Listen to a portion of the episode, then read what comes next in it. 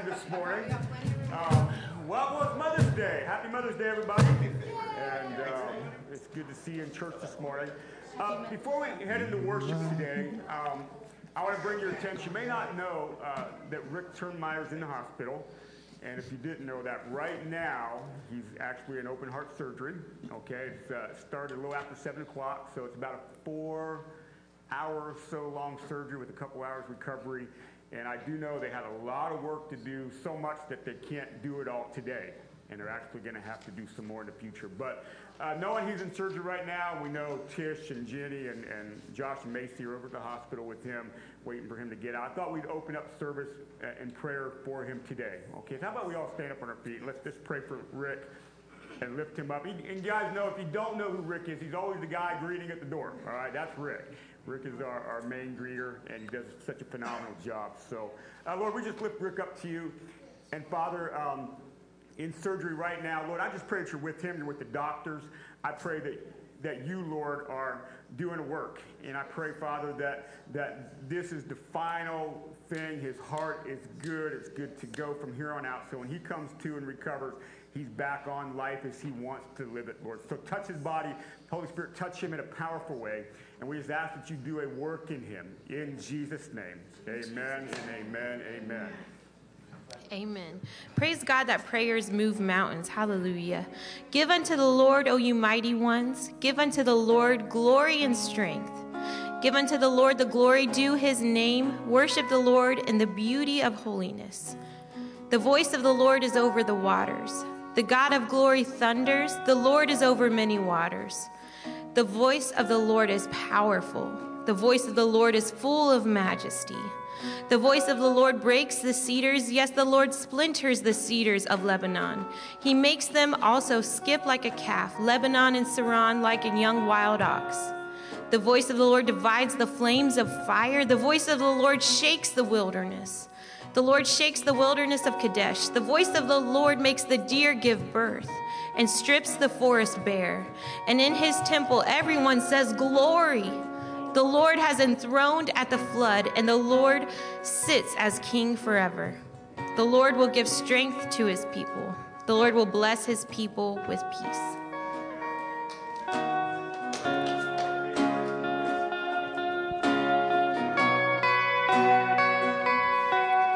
Are you past the point of weary? Is your burden weighing heavy? Is it all too much to carry? Or let you tell me about my Jesus? Do you feel that empty feeling? 'Cause shame's done all it's stealing, and you're desperate for some healing. Well, let me tell you about my Jesus.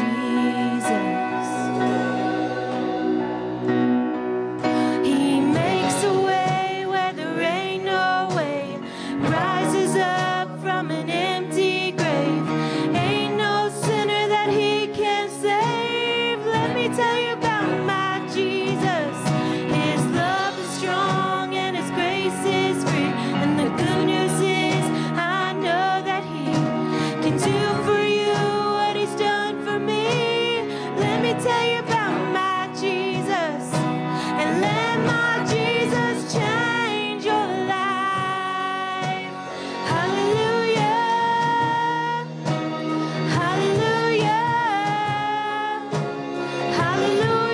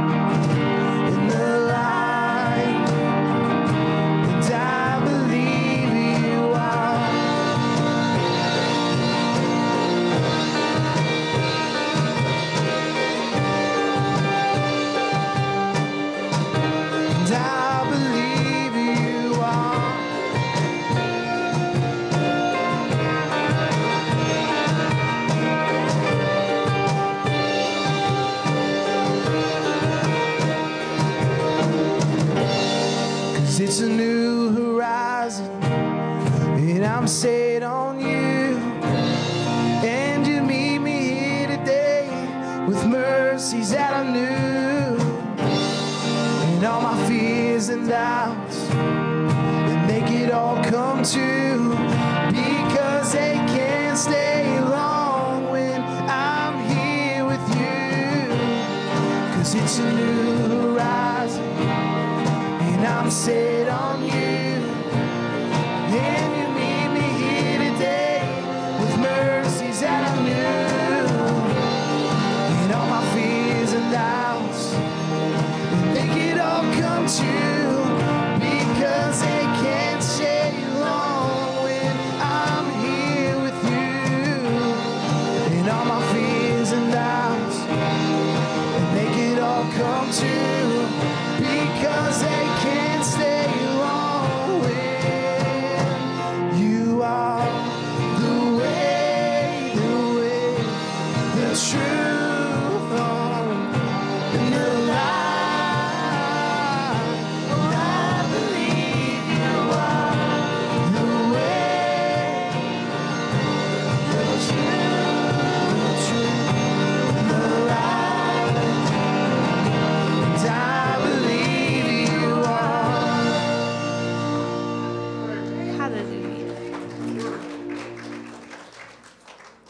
Is the way. He is the truth. He is the life. There is no way to the Father except through Jesus. We thank you, Lord, that you have given us a clear path to you, Father.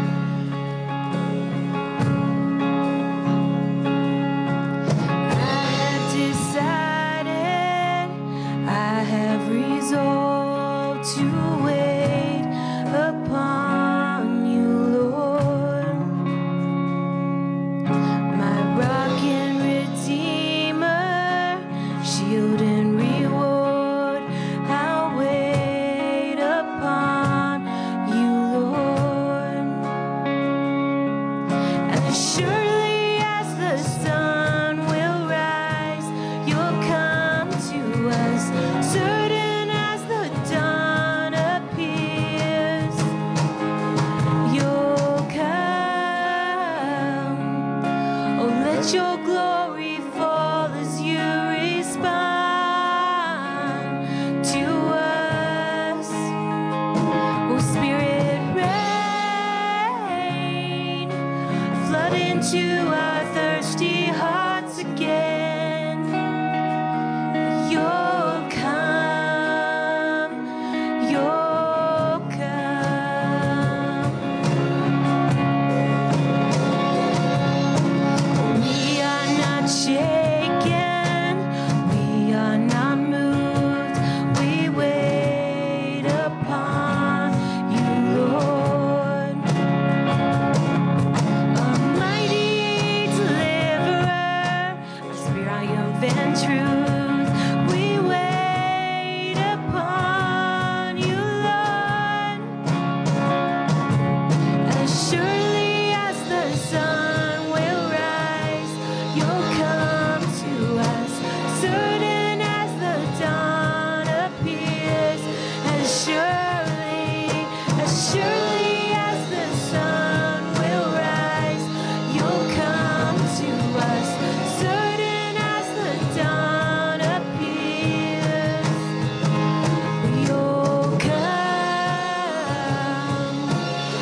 Your glory falls as you respond to us. Spirit, rain, oh, flood into our thirsty hearts again. You'll come, you'll come. Oh, change.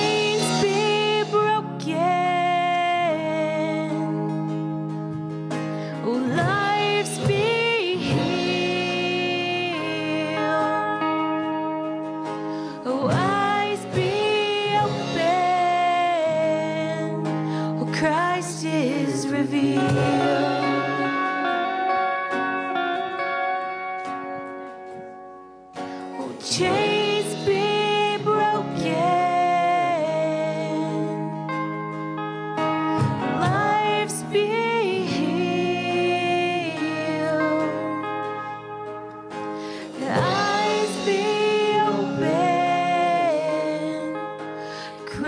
Christ is revealed.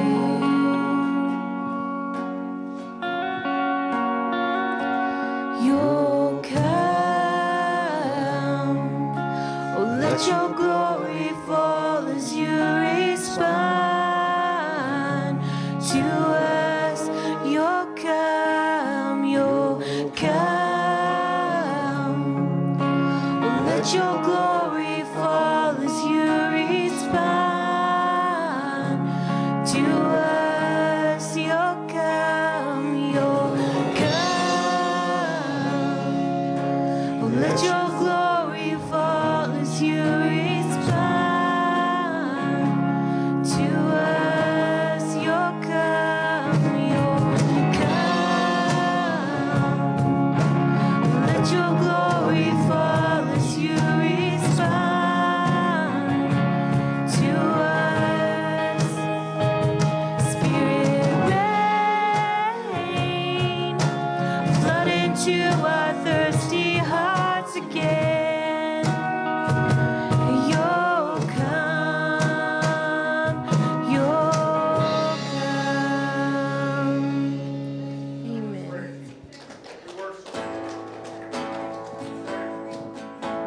You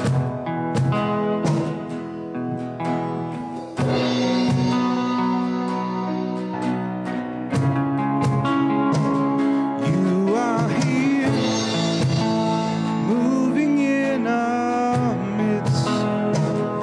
I worship you. I worship you. You are here, working in this place. I worship you. I worship you. You are here, moving in our midst. I worship you. I worship you. You are here, working in this place. I worship you. I worship you. You are waymaker, miracle worker, promise keeper, light in the darkness. My God, that is who you are. 'Cause you are waymaker, miracle worker, promise keeper, light in the darkness. My God, that is who you are. You are here, touching every heart. I worship you. I worship you. You are here, healing every heart. I worship you. I worship you. You are here, touching every heart. I worship you.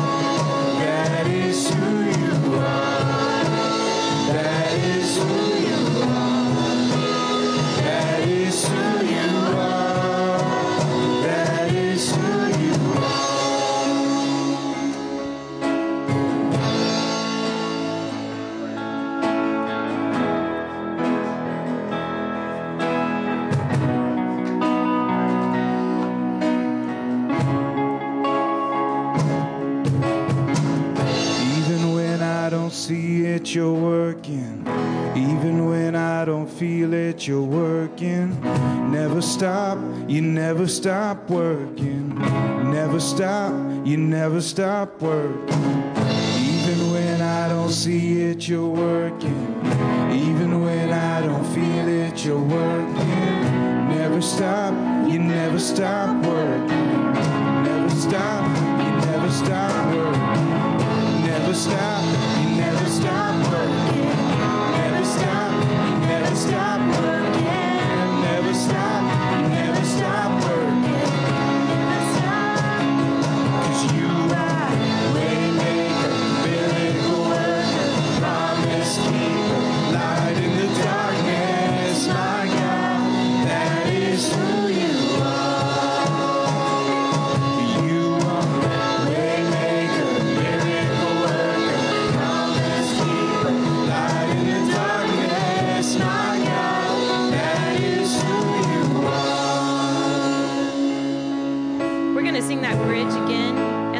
Reminded me of this story where they were fishing and they were not catching anything, and the Lord said, Jesus said, try this side again. And they said, we already tried that side. And he said, cast your nets again. And they caught so many fish that their boat was heavy. They had already tried that side. But have you ever thought that God was already working, that those fish had to come at that right moment to be captured at that right time? They had already fished that side. So they were already coming at the exact moment that they needed to be there for the nets to cast them out of the boat. And do you think that God is going to forsake you? No, he is saying, come to me now, even when you don't see it. I have already put things into motion for you to receive the increase of the kingdom. And he is coming for you. He has not forsaken you. Your fish are coming. Will you be obedient? Will you cast your net when you've already tried that path? God, I've already tried to live the clean life. I've already tried to say, no, I can't do it. Or will you say, you know what? He said I can. He told me to do it. Will you do it? Will you step out? Will you cast that now? Because he has already called the fish forth for you. For your life, he has already declared you to be free. Do what he is calling you to do. I just encourage you today to do whatever it is that he is telling you to do, no matter how many times you have tried. No matter how many times it seems hopeless. He's got you. Our God has got you. He is the King above all kings, the Lord above all lords, and he can open up any door that he wants to open. Even when I don't see it, you're working. Even when I don't feel it, you're working. Never stop, you never stop working. Never stop, you never stop working. Even when I don't see it, you're working. Even when I don't feel it, you're working. Never stop, you never stop working. Never stop, you never stop working. Never stop. Even when I don't see it, you're working. Even when I don't feel it, you're working. Never stop, you never stop working. Never stop.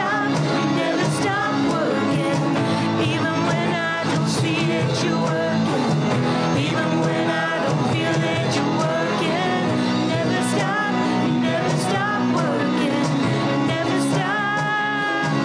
are way bigger.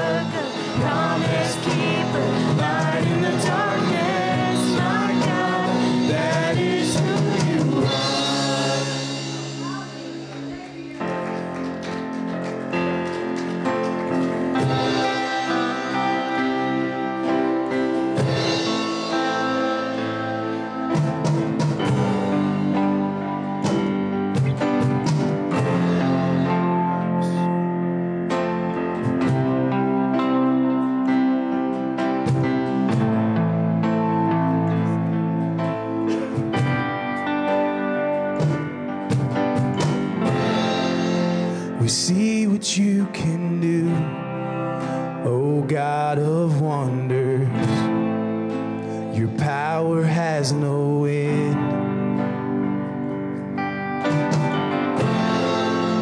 The things you've done before in greater measure, and you will do again. 'Cause there's no prison wall you can't break through, no mountain you can't move, all things are possible. And there's no broken body you can't raise, no soul that you can't save, all things are possible. The darkest night, and you can light it up. Light it up, oh God of revival, let hope arise, death is overcome, and you already won, oh God of revival. You rose in victory, and now you're seated forever on your throne. So why should my heart fear what you defeated? And I will trust in you, Lord. 'Cause there's no prison wall you can't break through, no mountain you can't move, all things are possible. There's no broken body you can't raise, no soul that you can't save, all things are possible. The darkest night, you can light it up.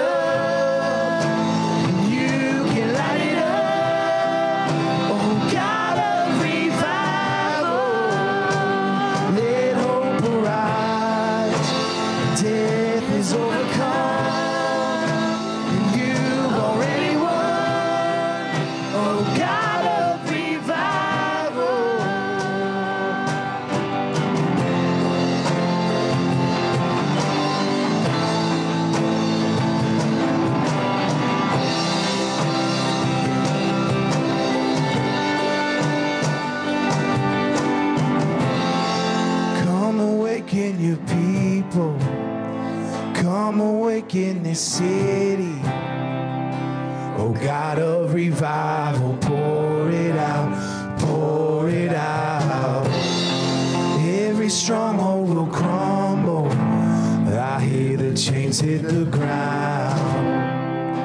Oh God of revival, pour it out, pour it out. Come awake in your people, city. Oh God of revival, pour it out, pour it out. Every stronghold will crumble, I hear the chains hit the ground. Oh God of revival, pour it out. The darkest night, and you can light it up, and you can light it up.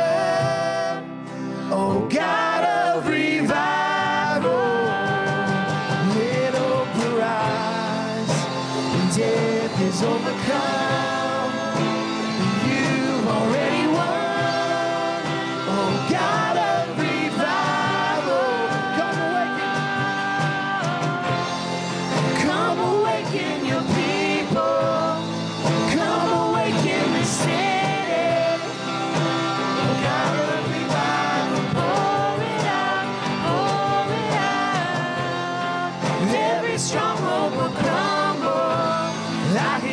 Chains hit the ground.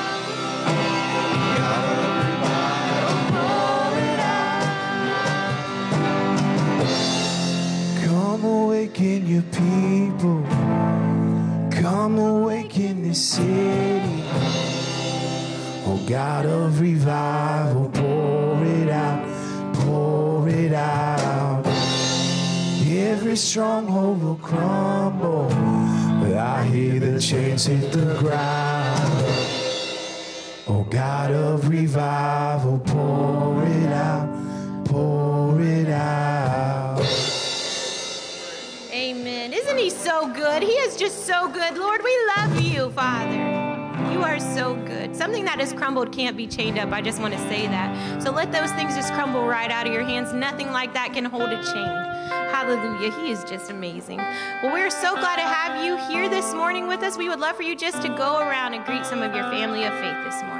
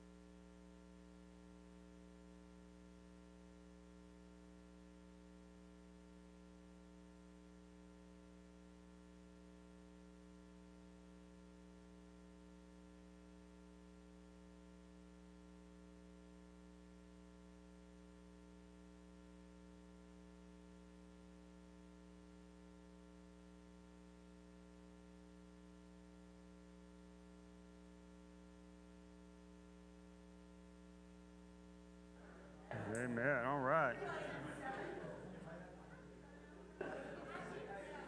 Well, good morning, everybody. Live streamers, it's good to have you if you're watching on live stream.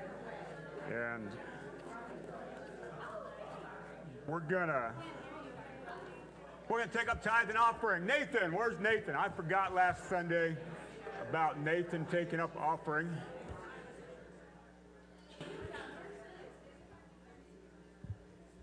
Come on down, Nathan.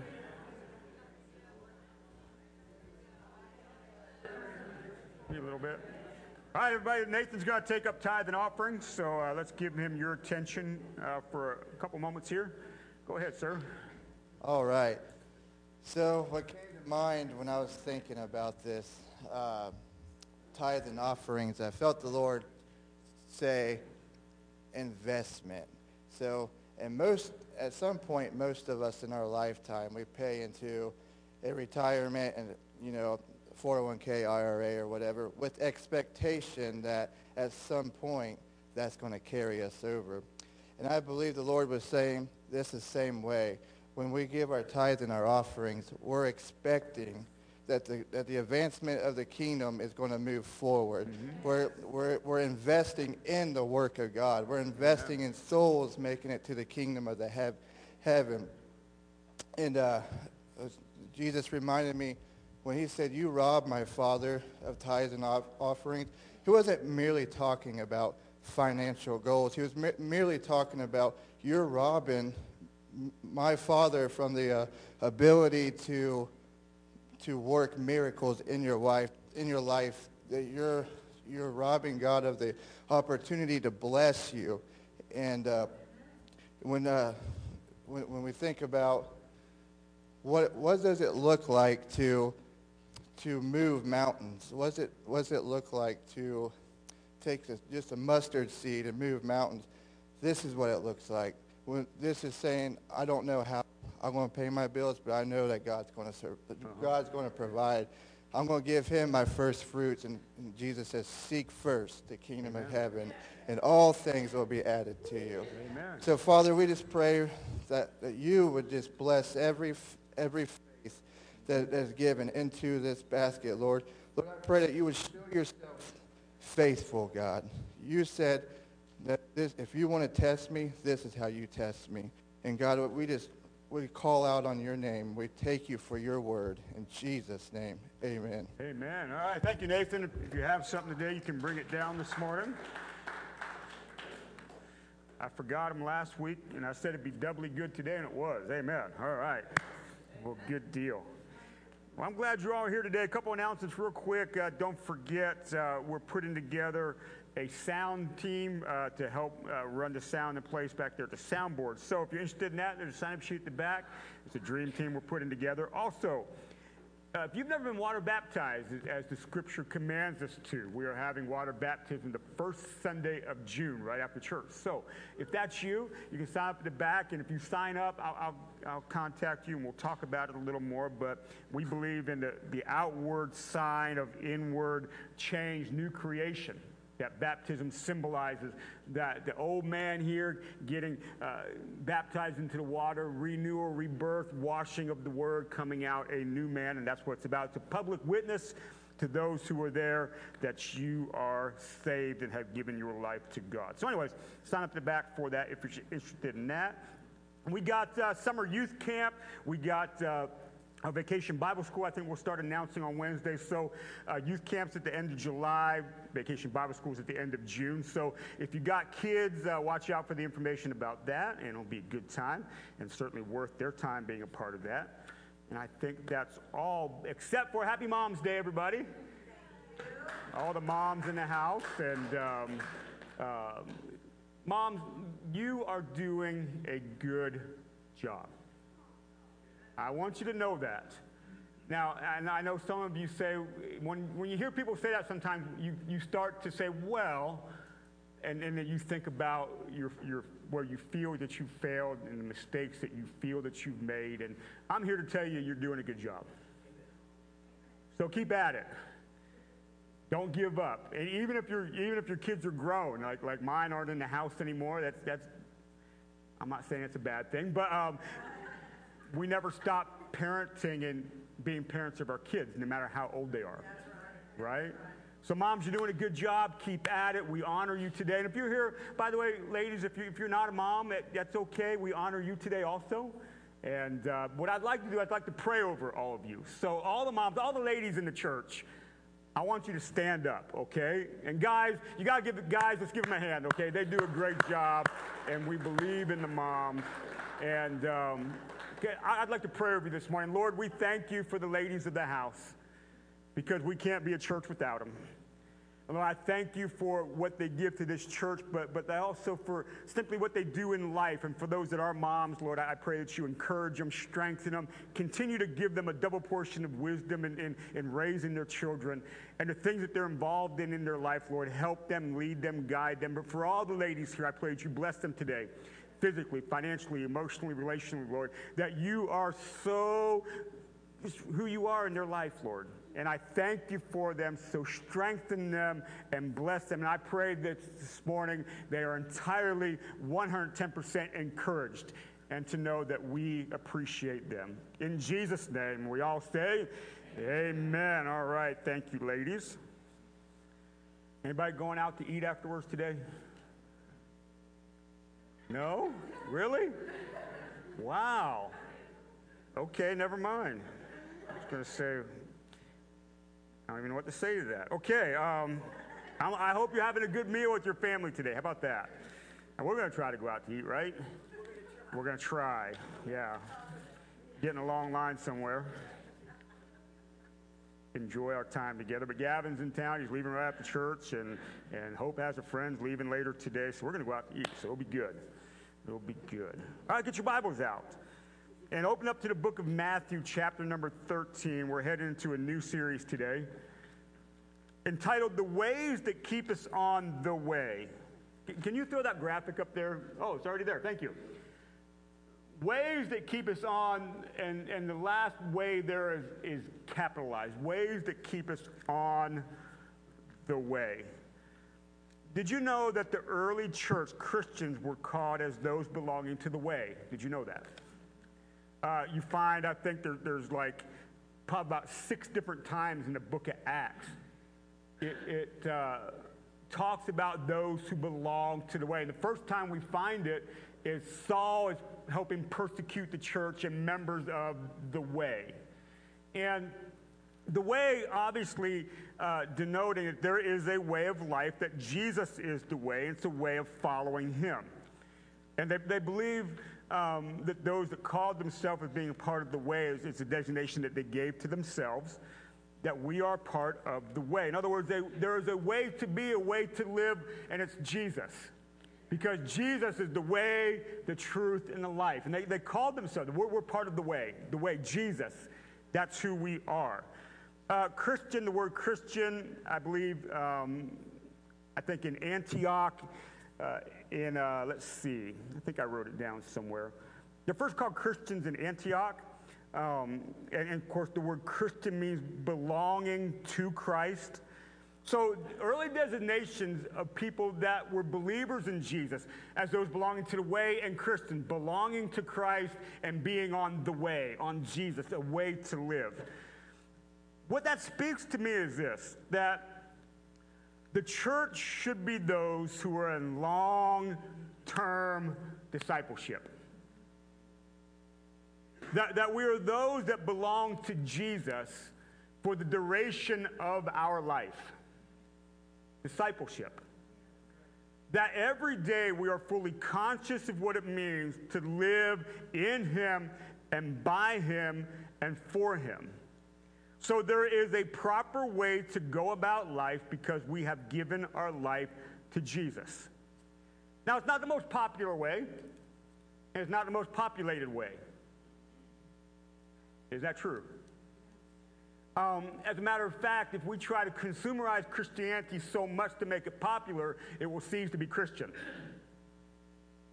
I mean, you know what I mean by that. It's not meant to be popular. It's meant to be lived in. And what I want to do over the next few weeks, I want to talk to you about certain ways that keep us on the way. Characteristics of the life of a believer that should grow in you to help you stay in long-term discipleship. Eugene Peterson, if you don't know about him, he passed away a couple years ago, but I love his writings. He was a pastor of pastors. He says it like this, that Christianity is long obedience in the same direction, okay? That there's a long obedience, a lifelong obedience, a way of being in the same, and it's the direction of the life of Jesus, okay? So kind of a couple ways to look at this. Matthew chapter 13 and verse number 18 is Jesus talking about the parable of the sower. Now, he gave the parable, and he sort of explains it here. So Matthew 13, verse number 18. Hear then the parable of the sower. When anyone hears the word of the kingdom and does not understand it, the evil one or the enemy, the devil, comes and snatches away what has been sown in his heart. This is what was sown along the path. And Jesus told the parable. He gave different scenarios. That is not discipleship. Correct? Here's another thing he said. As for what was sown on the rocky ground, this is the one who hears the word and immediately receives it with joy, yet it has no root, endures for a while, and when tribulation or persecution arises on account of the word, immediately he falls away. That is not long-term discipleship. See what I'm saying? All right, here's the next one. As for what was sown among the thorns, this is the one who hears the word, but takes care of, but the cares of the world and the deceitfulness of riches choke the word, and it proves unfruitful. That is not long-term discipleship. And here's the last one. As for what was sown on good soil, it was received and cared for and nurtured. This is the one who hears the word and understands it. And he indeed bears fruit and yields in one case 100-fold, another case 60, another 30-fold. That is long-term discipleship. There is a life that through the process of growing in him produces something in keeping with the kingdom of God. That's discipleship. I'm after, as a pastor, I am after good soil that produces a harvest. That's what I'm after. I'm not after those that it may spring up, but for some reason it dies away, or those that don't receive it at all. Now, we pray for those, and we hope that they grow into that last example. What we are after is people who live a life of perseverance to the end. They stay faithful and receive the reward of living in him. Long-term discipleship. So as you know, I was a youth pastor for a lot of years. I came across hundreds and hundreds of young people in my ministry, okay? There's a lot of those kids after they graduated high school, that they went out and lived life, they went up to college, they moved out of the area for jobs. They're scattered all over the place, and every once in a long while, I run into one of them. And eventually, in our conversation, I get around to what's going on right here. Well, I was their pastor at one point, so I just sort of stay that way. So I'm allowed to ask, right? Because my interest is, are you still living on the way? I'm glad you're successful in life, maybe married and have kids, or maybe you're successful in the job, or whatever they're doing in life. I'm glad. But my biggest question, the thing I want to know the most about is, are you still in long-term discipleship? That's the biggest thing. The church is for the equipping of the saints to build up the saints, not for a short duration, so eventually what you have withers and dies. You know why the church should constantly teach the foundational truth to the word? Because we're constantly bringing you strength to stay in the long haul. So whatever our future holds, if I live another 25 years, and I will, and I run into you in another 25 years, and you'll be there, I'm going to ask, are you still on the way? In other words, are you still in long-term discipleship as a Christian belonging to Christ? This is not a sprint. I ran track. I was a sprinter. If you asked me to go anything over 400, I was going to question you. All right? I'm not a miler. I'm certainly not a two-miler. I'm not a marathon runner, but Christianity is just that. Christianity is not a sprint. Christianity is learning what it means to stay in for the long haul. Through the ups and the downs and the twists and the turns, staying faithful to belonging to Christ. Amen. So Matthew chapter 7, let's go back to the Sermon on the Mount. One more way of looking at this, and we'll get into what I want to talk about today. This is the introduction. We'll get there. Matthew 7, verse number 13. It says, enter by the narrow gate. Well, who is the narrow gate, by the way? Jesus. We enter by him. Enter by the narrow gate, for the gate is wide, and the way is easy that leads to destruction. And those who enter by it are many. But for the gate is narrow and the way is hard that leads to life, and those who find it are few. Long-term discipleship is living and walking on the narrow road. It's not the most populated road out there. Okay? But the narrow road is where we're supposed to live. In other words, you entered the narrow road by the gate who is Jesus, salvation. And what salvation did was it put you on the beginning of this narrow road you're supposed to walk. Your salvation wasn't the end of anything. It was the beginning of all things. You know that? And now that you have been saved, you've been bought by him, redeemed by him, new creation. Now there is a way to live this long-term discipleship. He puts you right on this narrow road and asks you to walk this narrow road. And Jesus doesn't pull any punches. He says right there, And the way can be hard. It's not easy all the time. Which is why we need to develop things in our life that keep us on the way, ways that keep us on the way. We've been called to walk a narrow road. Now, here's the thing about this, by the way. The narrow road, and we'll probably intro next week with what Paul says, the race that has been marked out for you, the narrow road, it is actually marked out for you. You don't make this Christian stuff up as you go along. You don't ad-lib it. You're not just kind of floating around out there spiritually, connecting some dots somewhere and getting some enlightenment. The way has been marked out. And it takes some things about you to stay in this long-term discipleship and stay on what has been marked out for you. How many understand what I'm talking about? Okay. So what I want to get at today is this word that it's not a popular word, but let's talk about obedience. Turn to your neighbor and say obedience. One of the ways that keeps you on the way is that we learn to be obedient. So 1 John chapter number 2. I have a funny story about this passage. I was a freshman in college. I went to Bible college. Well, it was a Christian school, liberal arts school, but it had a Bible program. So I went to Bible college. I was just saved. I grew up in the church, but I just got saved. And I went to Bible school, and I knew about the Bible. I could tell you about the Bible, but if you asked me about quoting verses in the Bible, I couldn't do it, right? So my roommate is named Scotty. He's a freshman also. And somehow or another, he got elected floor chaplain, which meant he had to host a little Bible study every week. And whenever they had something to talk about, they'd come talk to him. So I was laying in my bed, and we built a loft, so I'm kind of up in the air laying in my bed. And he had a Bible study coming down to our room, and just probably not too long from our conversation. He goes, man, I need something to talk about. What am I going to talk to these guys about? Give me a verse.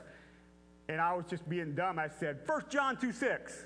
I just kind of threw it out there. I was just being dumb. And a couple moments later, he goes, wow, that's a good one. I never forgot that, because that's where we're going today, 1 John chapter 2. Because it's a good verse. It's a challenging verse. It ultimately is about obedience. 1 John in chapter number 2. We'll start in verse number 3, actually.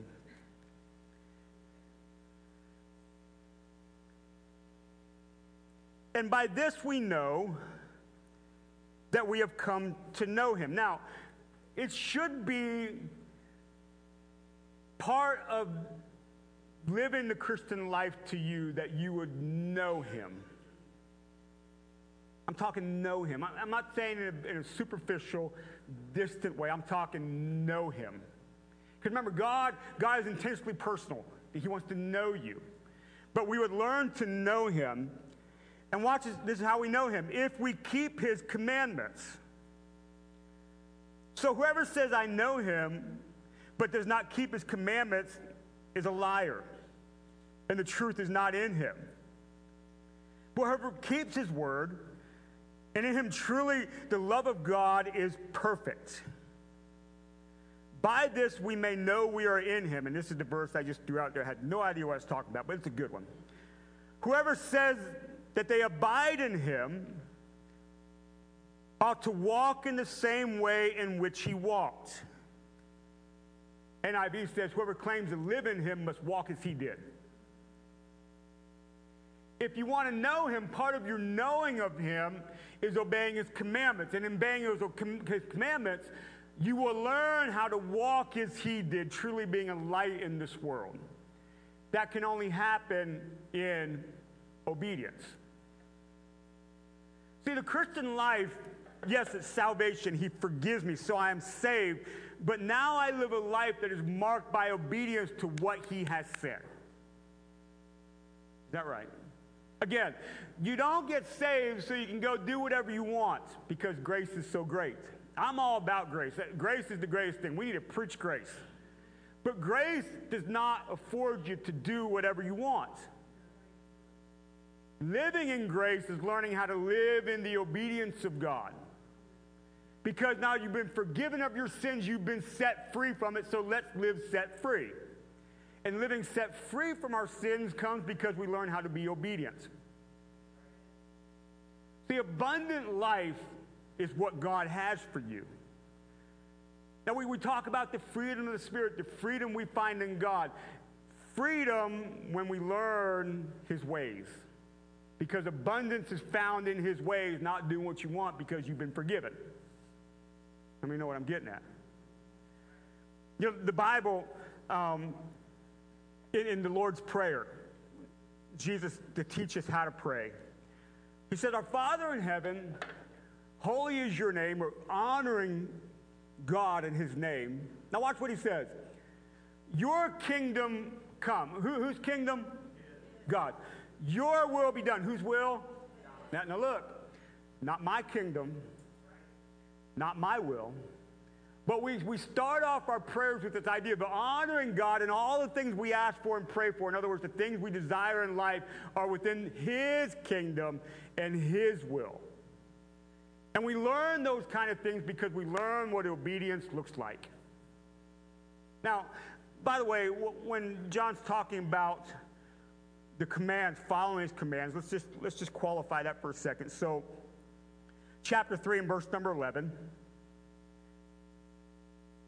it says, "For this is the message that you have heard from the beginning, that we should love one another." And then go down to verse number 23. "And this is His commandment, that we believe in the name of His Son, Jesus Christ, and love one another just as He commanded us. Whoever keeps His commandments abides in God, and God in him. And this is how we know that He abides in us, by the Spirit whom He has given us." So the command of God, the way of life, centers around the great commands, loving God and loving your neighbor, and the obedience that comes with learning to live this in your life.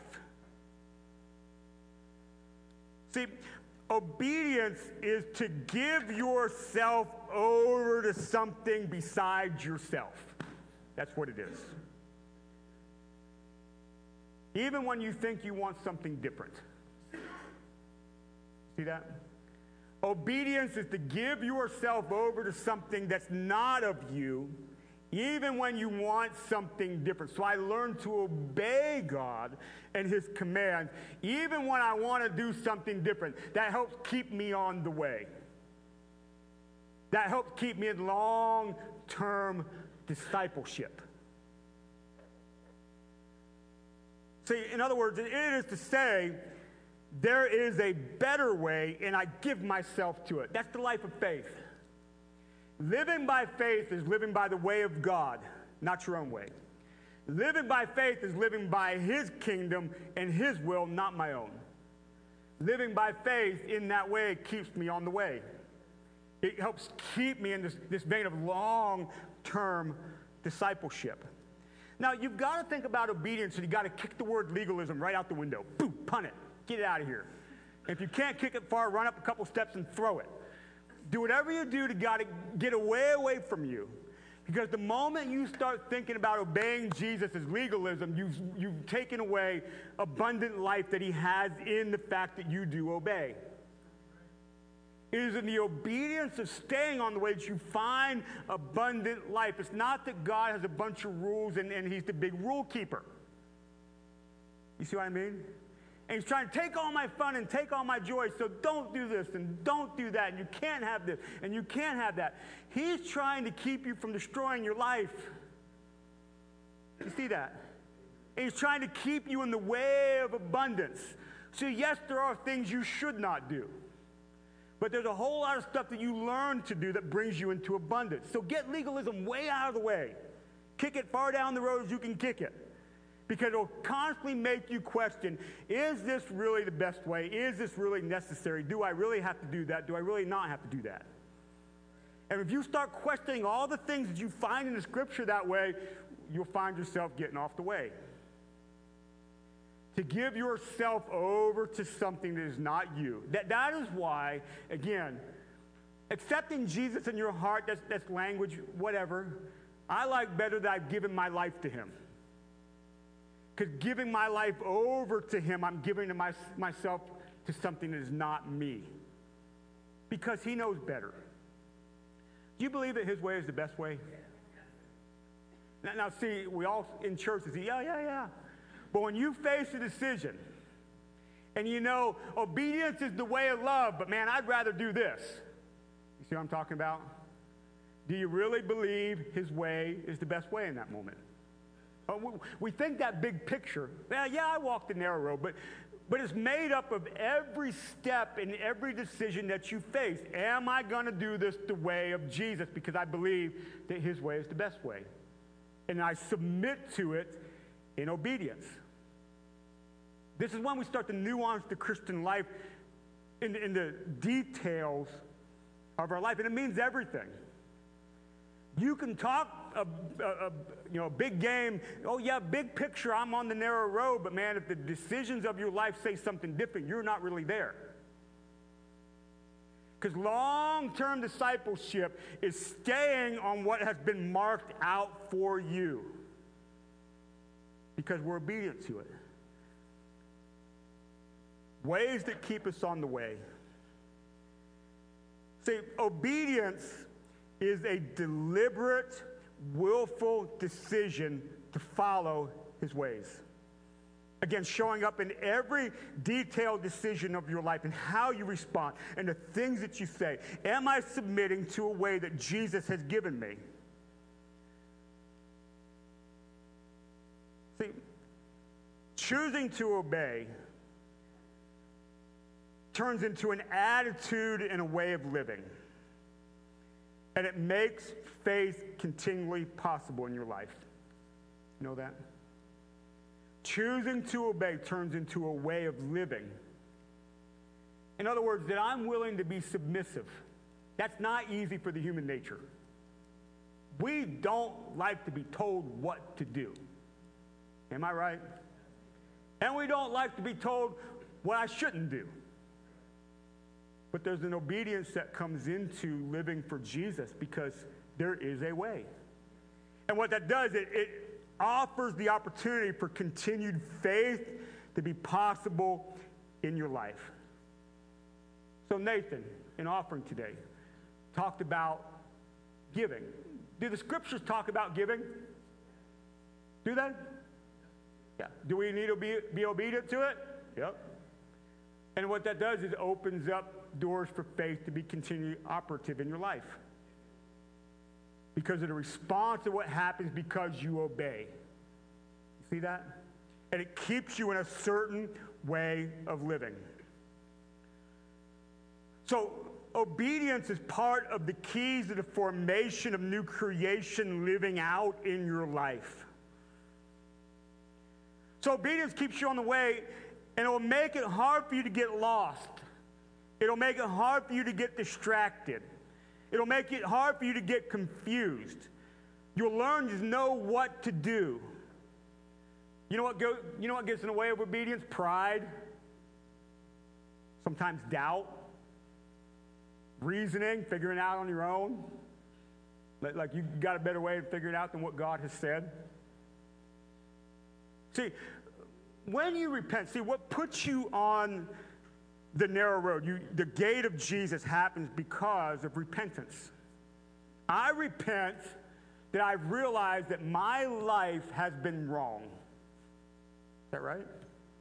Sin. But repentance isn't just acknowledging you've been wrong, but repentance also means change. And you won't change. You can repent all you want to, but you won't actually change and live it unless you learn to be obedient. Right? So let's say I come to know Jesus and I realize I'm a liar. Let's say I'm not good at speaking truth. And I realize that in Revelation, and I repent. Lord Jesus, forgive me for the things that I have said. Now, there's a narrow road to walk with this now. You know that? And I could repent all I want to about dishonesty, but if I don't come into the obedience of speaking truth, I'll never change. Because then I may be faced with a situation where it's easy to lie, because I put myself in a pickle. boy, if I just tell a little dishonesty here, I can sidestep this thing all in a big way. It seems to benefit me at the moment. But what am I going to do in that moment? Am I going to choose to live the Jesus way and stay on the way, or choose to do it my way and get off the way? Am I going to be obedient even if it costs me something in the moment? See what I mean? Ways that keep us on the way, to be obedient to what he has put in front of me. So Philippians chapter 2, you don't need to turn there, but it talks about Jesus coming and taking on his humanity, the incarnation. And it says that he became obedient to even death on a cross. You see that? That when the Son of God came in this world to save this world, it happens through the obedience of dying on a cross. Remember in Gethsemane, he goes, hey, God, do we really have to do it this way? Remember? Can this cup, do I really have to drink this cup? Can this cup pass from me? But yet not what I will, but what you will. Jesus, in the fullness of his humanity, went to the cross in a mighty act of obedience. This is our example. One of the examples, we'll get to this in a couple weeks, ways that keep us on the way is when Jesus calls you and said, hey, pick up your cross and follow me. Are you going to obey and literally pick the cross up and follow? You say, not today. I've got other things to do. I've got to take care of this situation. Now I'll do the whole Christian stuff after that. Right? No. Obedience forms us into his image, but then is the avenue of abundant life.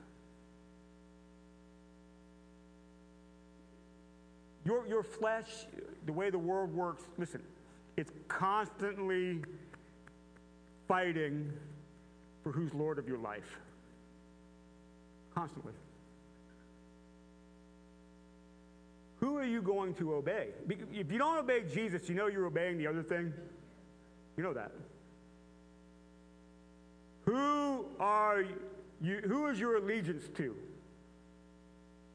To the kingdom, his will?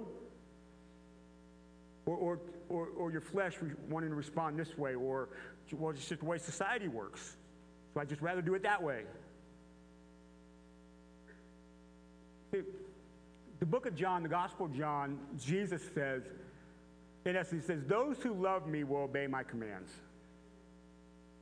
Then later in 1 John, it says, to those who live in obedience, his love is made complete in us. You see that circle, how it works?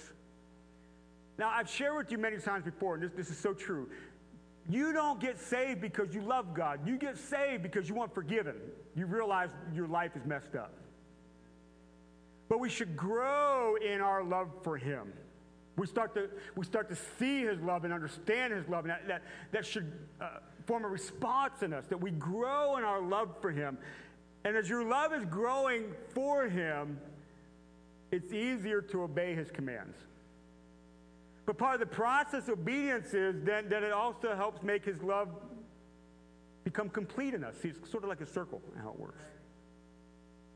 That my growth is part of becoming like him, living on this way of discipleship, because when you're a disciple, you learn from somebody, right?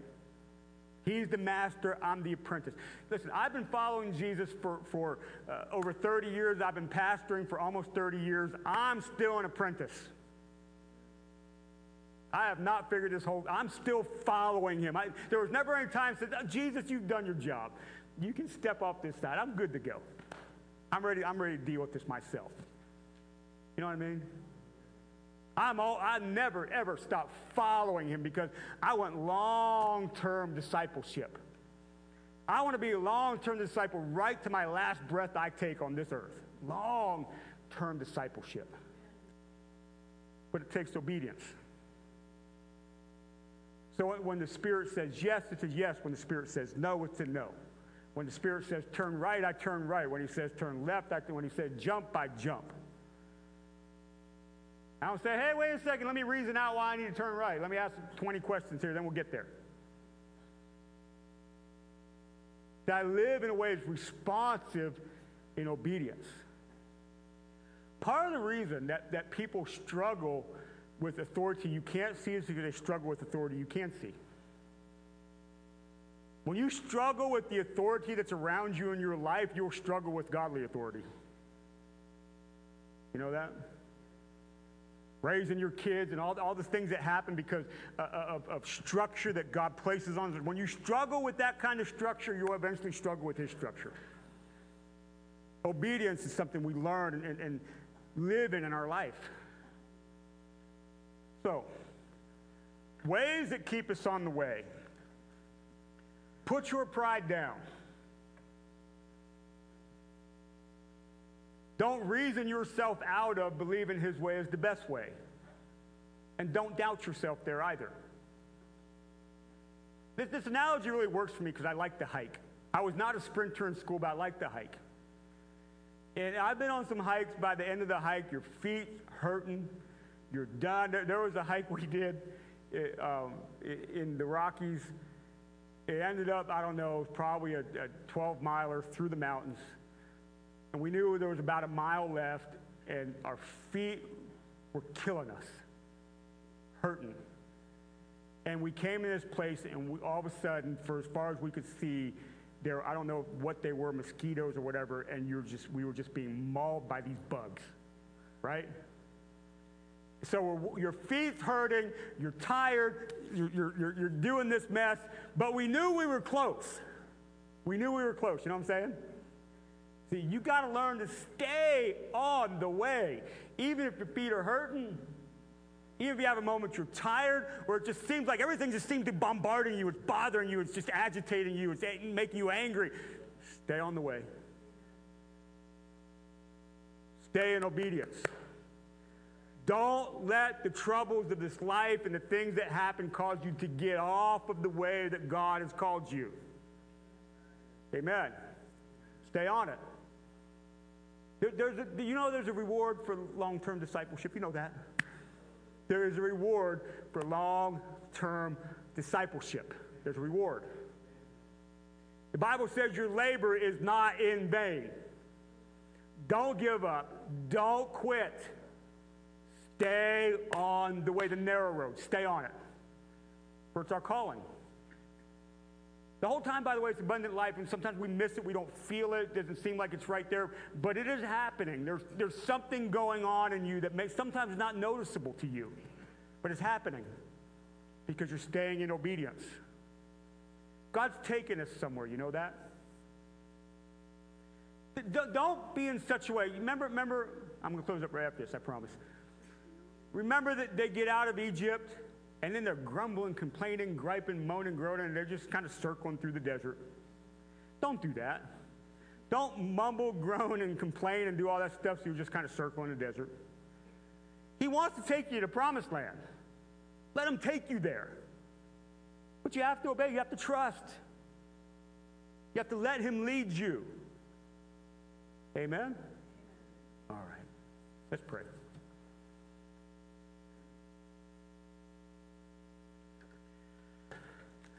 Lord, thank you for saving us. Lord, thank you for forgiving us. Thank you for giving us a road to walk on. Thank you for calling us your own. Thank you for caring enough to giving us an avenue to abundant life. Thank you. But I pray we walk it with obedience. That we learn what it means to be submissive to your will and your ways, your commands. That the way that we live, Lord, is representative of what it means to be called a Christian, belonging to you. To be called somebody that is on the way. Lord, I pray you help us. You strengthen us. Give us wisdom. That the voice of the Holy Spirit is clear to us to receive directives. I pray every time we get the scriptures, it jumps off the page at us. The Holy Spirit's bringing it alive to us so we're embedded with your word. Lord, I pray that this group of people right here, that no matter what, the ups and downs, the turns of life, that we're in this for the long haul.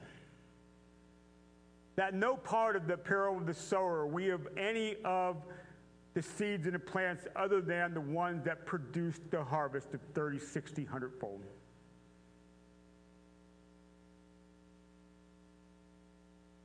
That when they look back on each one of our lives, there is no question that we belong to you in every step we took and everything that we did. Thank you for calling us your children. I pray we live in that, in all the things that we do. In Jesus' name, we all say amen. All right, well, be blessed today as you go. Have a great, great Mother's Day, and we'll see you Wednesday night and next Sunday morning. Bring somebody out with you, invite somebody to church. Have a very good week.